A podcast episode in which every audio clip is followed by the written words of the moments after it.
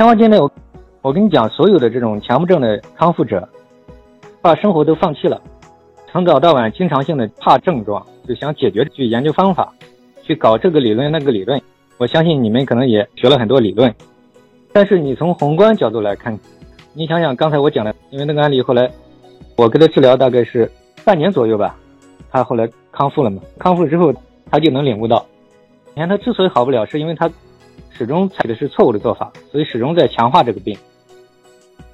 平时我的工作也比较忙，所以我希望利用这点时间，尽量的能够帮助大家，给大家一些启发。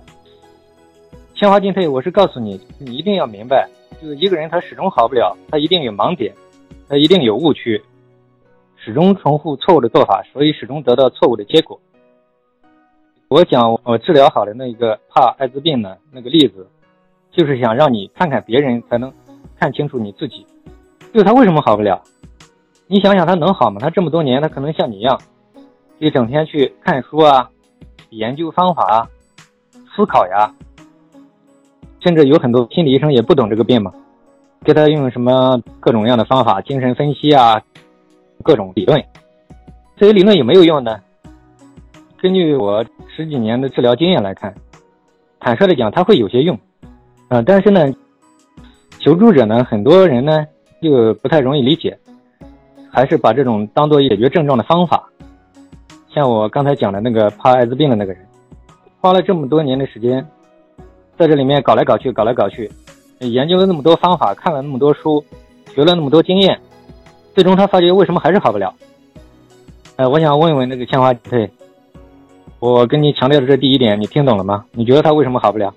强化进退，你可以 你用打字的方式吗？我们可以交流。刚才跟你讲的是内耗，呃，对，你说他始终盯着他的强迫。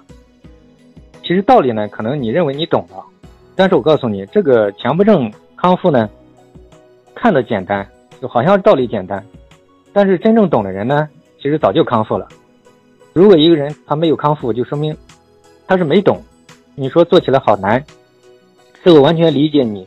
因为我们心理咨询中心，我们这么多年收治过成百上千的这种神经症的案例了，这是最容易常见的一个问题。